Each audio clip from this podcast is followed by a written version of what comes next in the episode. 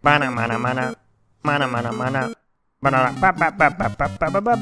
This is Social Disgusting. Welcome to Social Disgusting, a podcast where my guests and I discuss our lives amidst the wanton hellscape in which we find ourselves. I am Brandon, aka Brandon. Hope you're well. My guest is a stand up comedian as well as a writer, director, producer for such organizations as the Detroit Pistons, Bleacher Report. Most recently, he was the head writer and creative director of House of Highlights, and he's also the co host of the excellent sports centric podcast, The Greatest. Please welcome CJ Toledano. Welcome. Thanks for having me, Brandon. Good to be here. Absolutely. Thank you for being on, or coming on, I should say. Yeah. Yeah, I really do appreciate it. I, I'm looking forward to this. First question, the very fun one. How are you?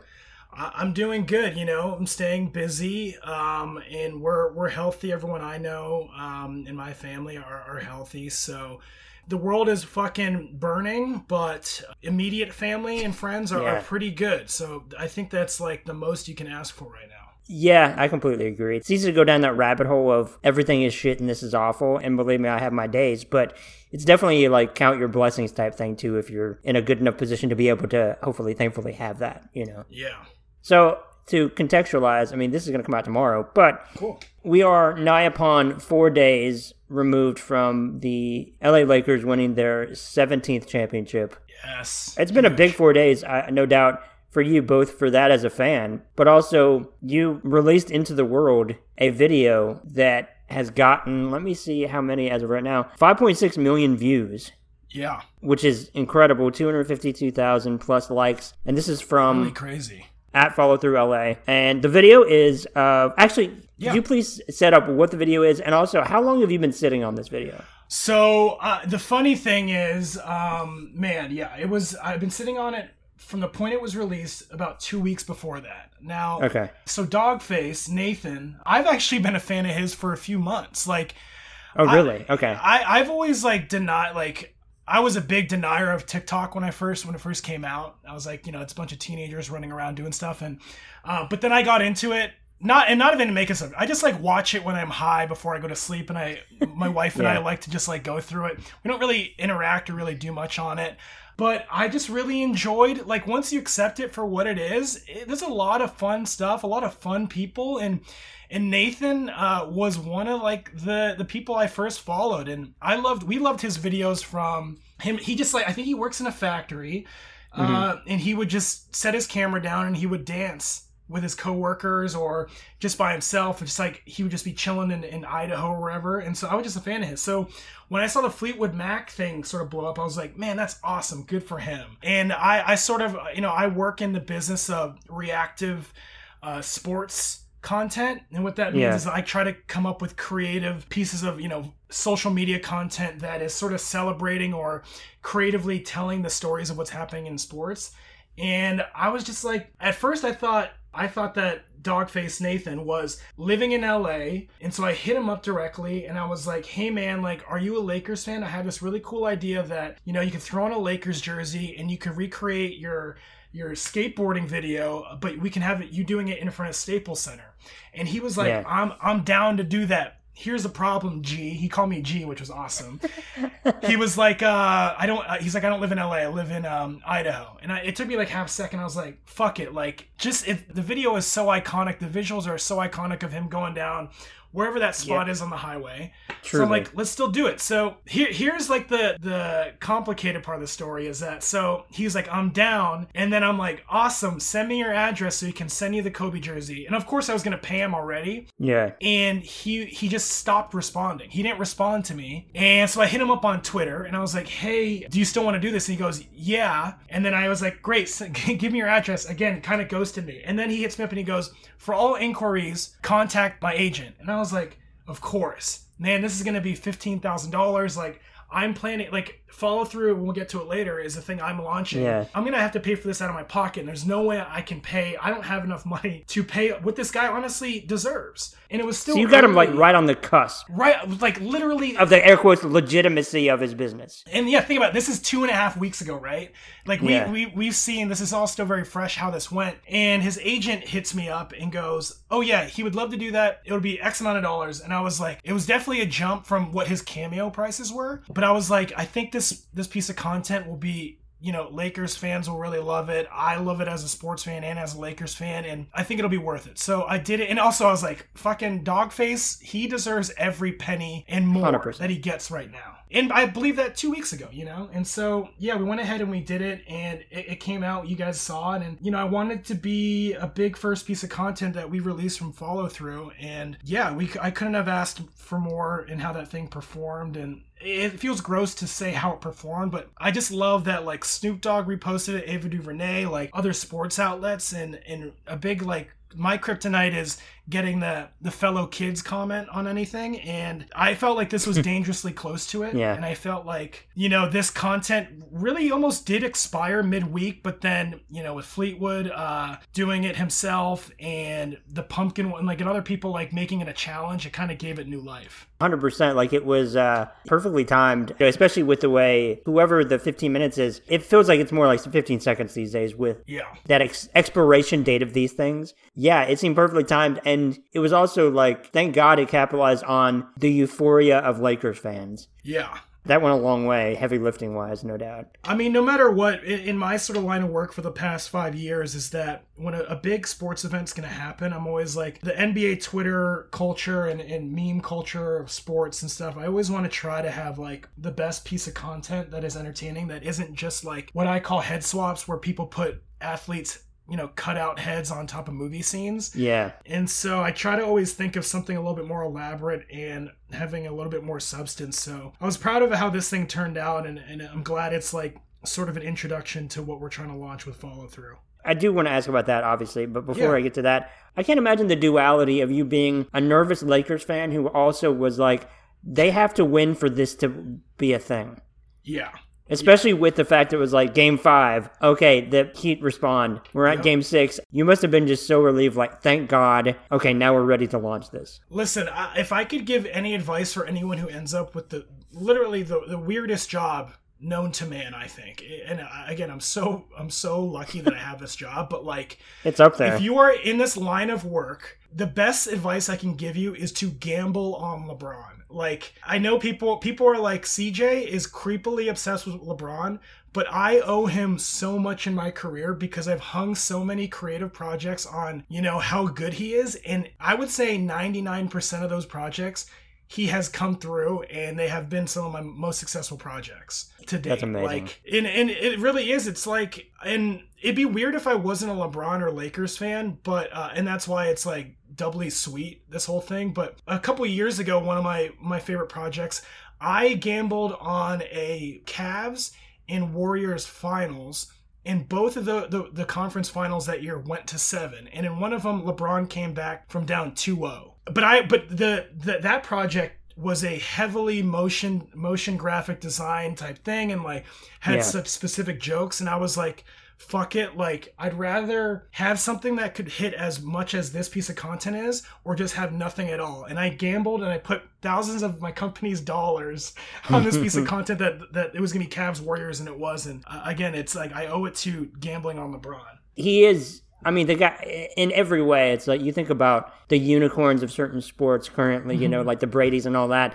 But he is he's the unicorn of the unicorns. yeah That's like not even thinking about like the social justice stuff he's doing, which is incredible. exactly yeah He is to me the ultimate example of even if you don't like him, I do not see how you cannot respect the shit out of him. yeah He's in, he's just the best. He's the best. Yeah, no, I mean, and and people have that discussion, and we don't need to make this a sports podcast where we Yeah. discuss goats or whatever. But I really just uh, implore anyone who wants to have the discussion is just like, let's just put person to person, Jordan versus LeBron. And Yeah. I know Jordan didn't have social media and whether that would hurt or help him, but like, we, we yeah, you got to just give him props for what he's doing and and helping, you know, minorities and, and black communities with voting and you know use he, like I don't I can't think of anyone who's used their platform better than LeBron James. So if he didn't win his Completely agree. championship, then you know he's already done way more meaningful things than win a championship. Yeah, he has nothing to prove whatsoever. And, and at the very least, if we're doing a GOAT conversation of who would I want to hang out with more, LeBron or MJ, it is LeBron 100 times out of 100. Yeah.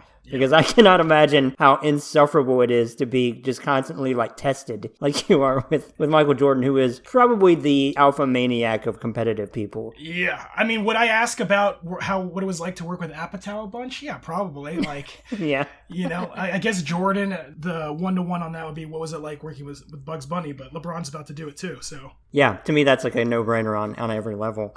Follow through though. You launched that Sunday, Sunday night, early I guess phases, officially. Early phases, yeah.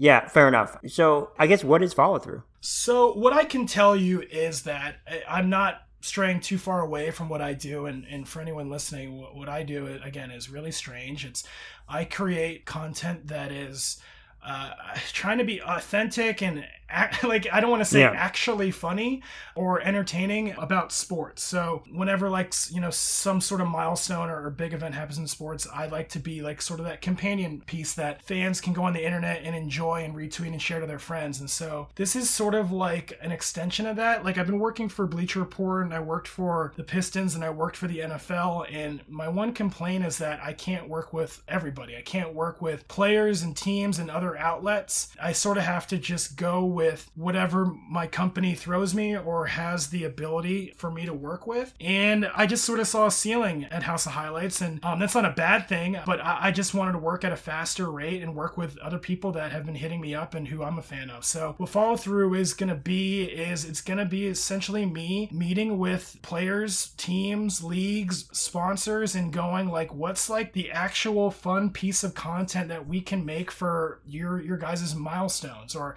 how can we cover cover the player's journey um, oh, off the court, yeah. like whether that's vlogs or that's like you know Blake Griffin is trying to do comedy. Like, can we actually make a good sketch show for Blake Griffin, or can we? You know, it, it's really going to be uh, the reason why this is all I can tell you right now is because I don't know half the other half of it. Like, I think that the the ceiling is very high for this type of content. And, and again, like five years in, I can't believe that this genre has grown as much as it has.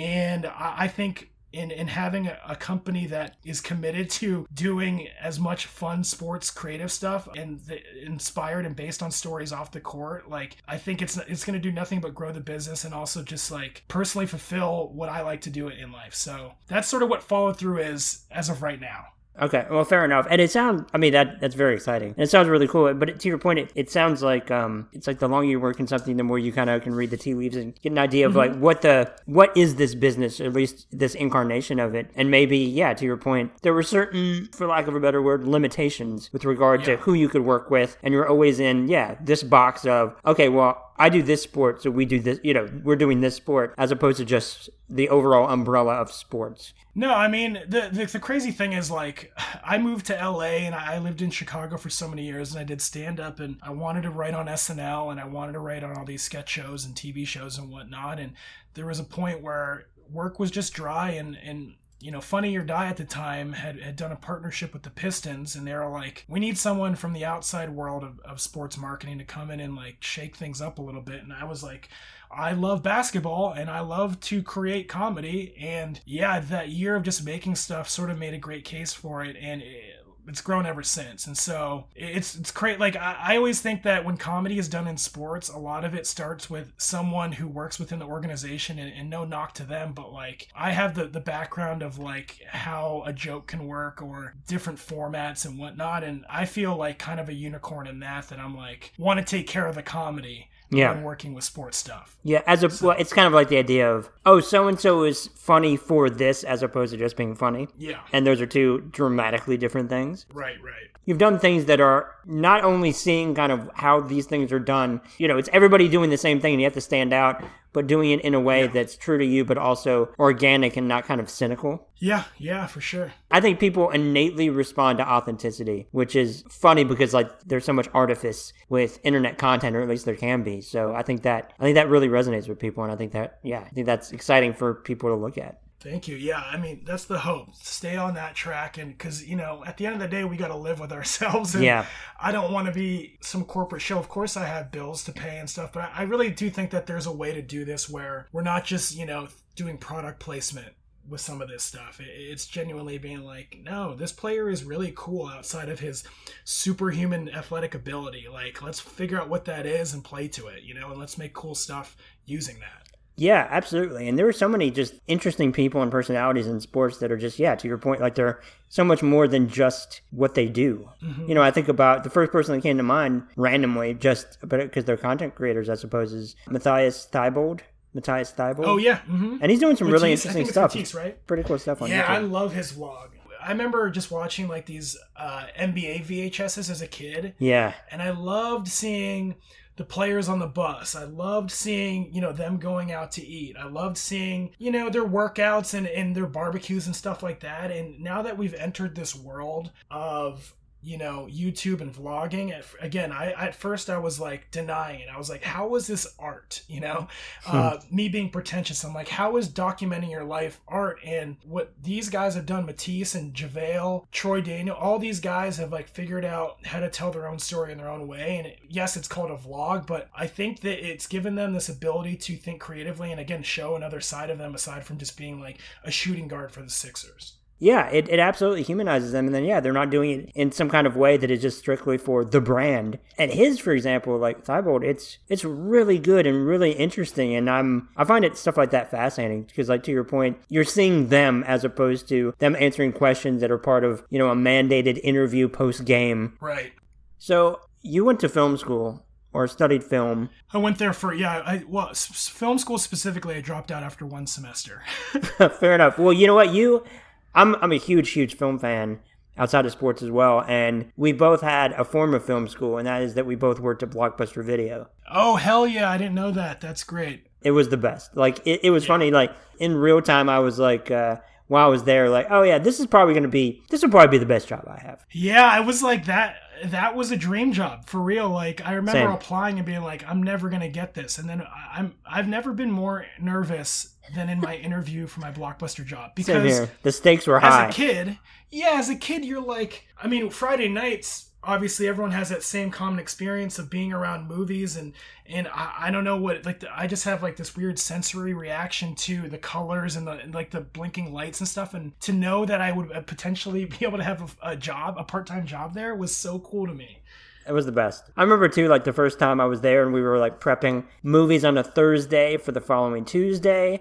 Mm-hmm. And they were just like, yeah, just which ones do you want to see? And people were like putting dibs on different movies. And yep. I was like, oh, well, this is just what heaven is, right? Oh, I don't have to pay for them and I get them ahead of time. This is on. Yeah. This is the greatest thing ever. I still have my store code in my head. It's four two one one seven, I believe, which was uh, the. I think that was the. Yeah, that was my the Chicago Chicago and State blockbuster in the Gold Coast of Chicago. That's amazing. Um, yeah, and where, where did you work? I worked. Uh, I'm here, and I'm, I'm in uh, Little Rock, Arkansas, and I worked here. Okay, cool. After I was hired, the manager who managed over multiple locations, she had told somebody apparently, uh, we officially have to stop hiring our best customers, and yeah. because it was just, it was not economically feasible, and fair enough. But I think they also knew that like I was enthusiastic, and and by you know having experienced that, I watched all of them. So I definitely had recommendations to give, which is funny now that I think about it. Like that was one of my favorite things to do and still is, is to like find out what people like and then recommend something mm-hmm. for them.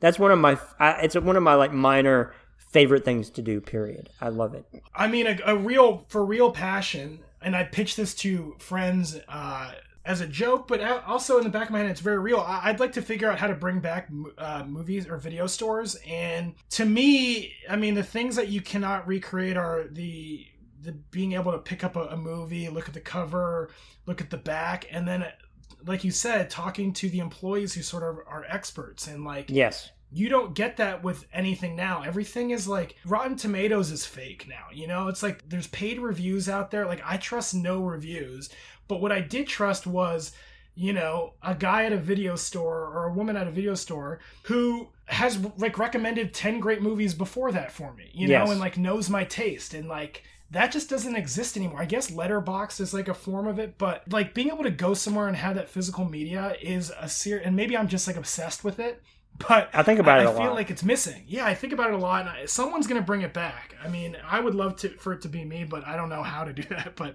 um, I'd like for it to come back for sure. I completely agree. I do. Th- I genuinely like think about it a lot, and I think about you get that personal curation factor. Like it's a true. Mm-hmm personal touch to your point it's somebody you trust and i think also though actually seeing them like them being a real person to you you know in and of itself goes a long way but that sense of discovery is something you cannot replicate no no not at all i get infuriated by people's perception that like what rotten tomatoes has any real legitimacy because I'm like, this shit has been co opted and completely bought. And I remember too that Last Jedi came out and people were yeah. like up in arms about the Rotten Tomato score. And I remember thinking then, like, what the fuck are we doing? Why does Rotten Tomatoes matter? Like, why is this?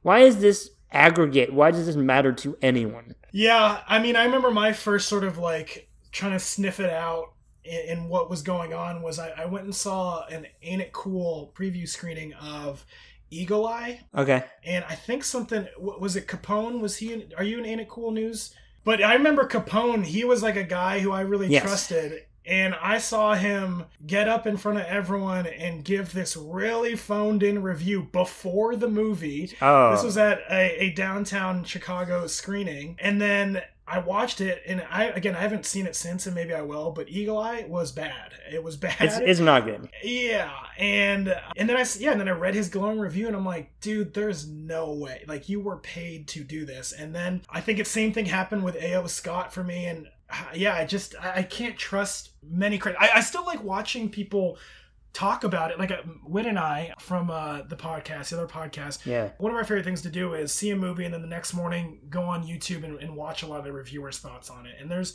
a few people you can really tell that they're being genuine and, and really do like like stuff and hate stuff and whatever. So.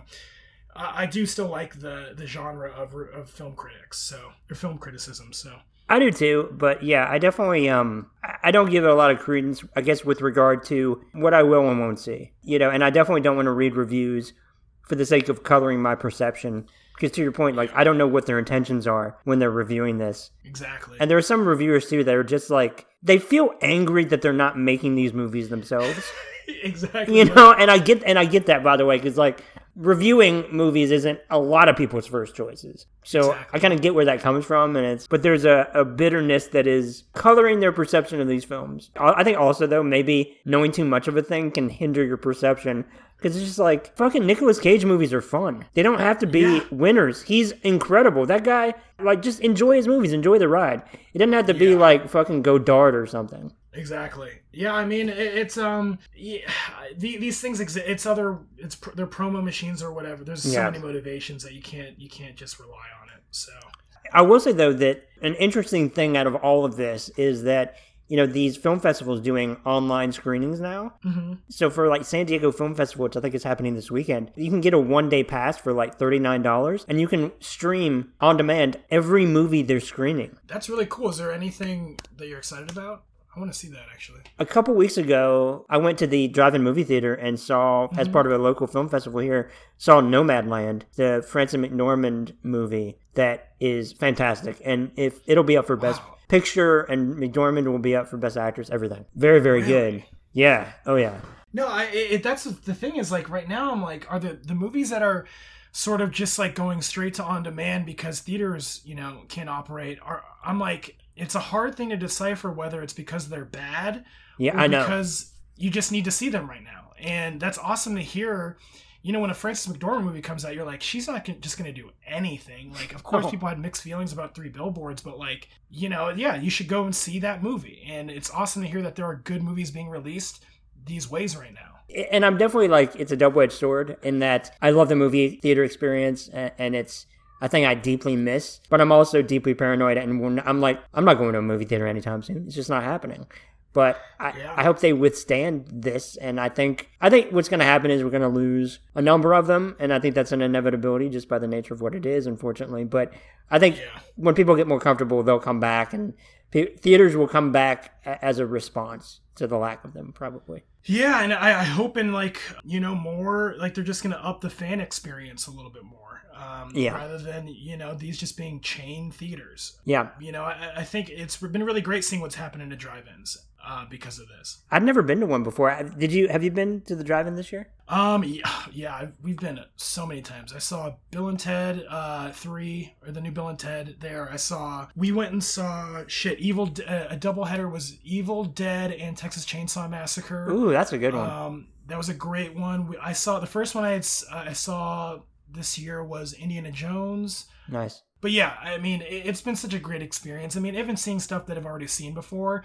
I mean, that was as a, as a movie fan growing up, and just seeing stuff on video. I would always go, man, I wonder what it would feel like, or what it was like to see these movies in theaters, or in, even in a drive-in. How 100%. parents like saw Yeah. these movies in the 70s and 80s and it's been really cool to see and to experience that and especially just to like get outside right now in a safe way. Yeah. it's been great. I'm, I'm like like the place that out here in la it's outside of la but it's called mission tiki. I just learned this week that they were about to close. Like if you go into some of their ads they're like hey we're closed. This is like back in february. They're like hey big celebration uh, as we are about to close our doors blah blah blah. But now yeah they have a new life. This company called beyond fest every thursday shows classic movies. Like they did true romance and i can't remember who what else but they, every thursday do like you know very like new beverly if you're familiar with that Yeah. new beverly-esque movies at um at the drive-in. And That's so that's cool. been so fun. Not in the a drive-in, but I saw the the new Bill and Ted, which I can't imagine what that was to see a new movie like that at the drive-in. And a movie, yeah I fucking love that movie. yeah Loved it. It's really good. I mean, to me, it, it gave a little bit of fan service, but then it was a really good, like, fun, like, it, it just.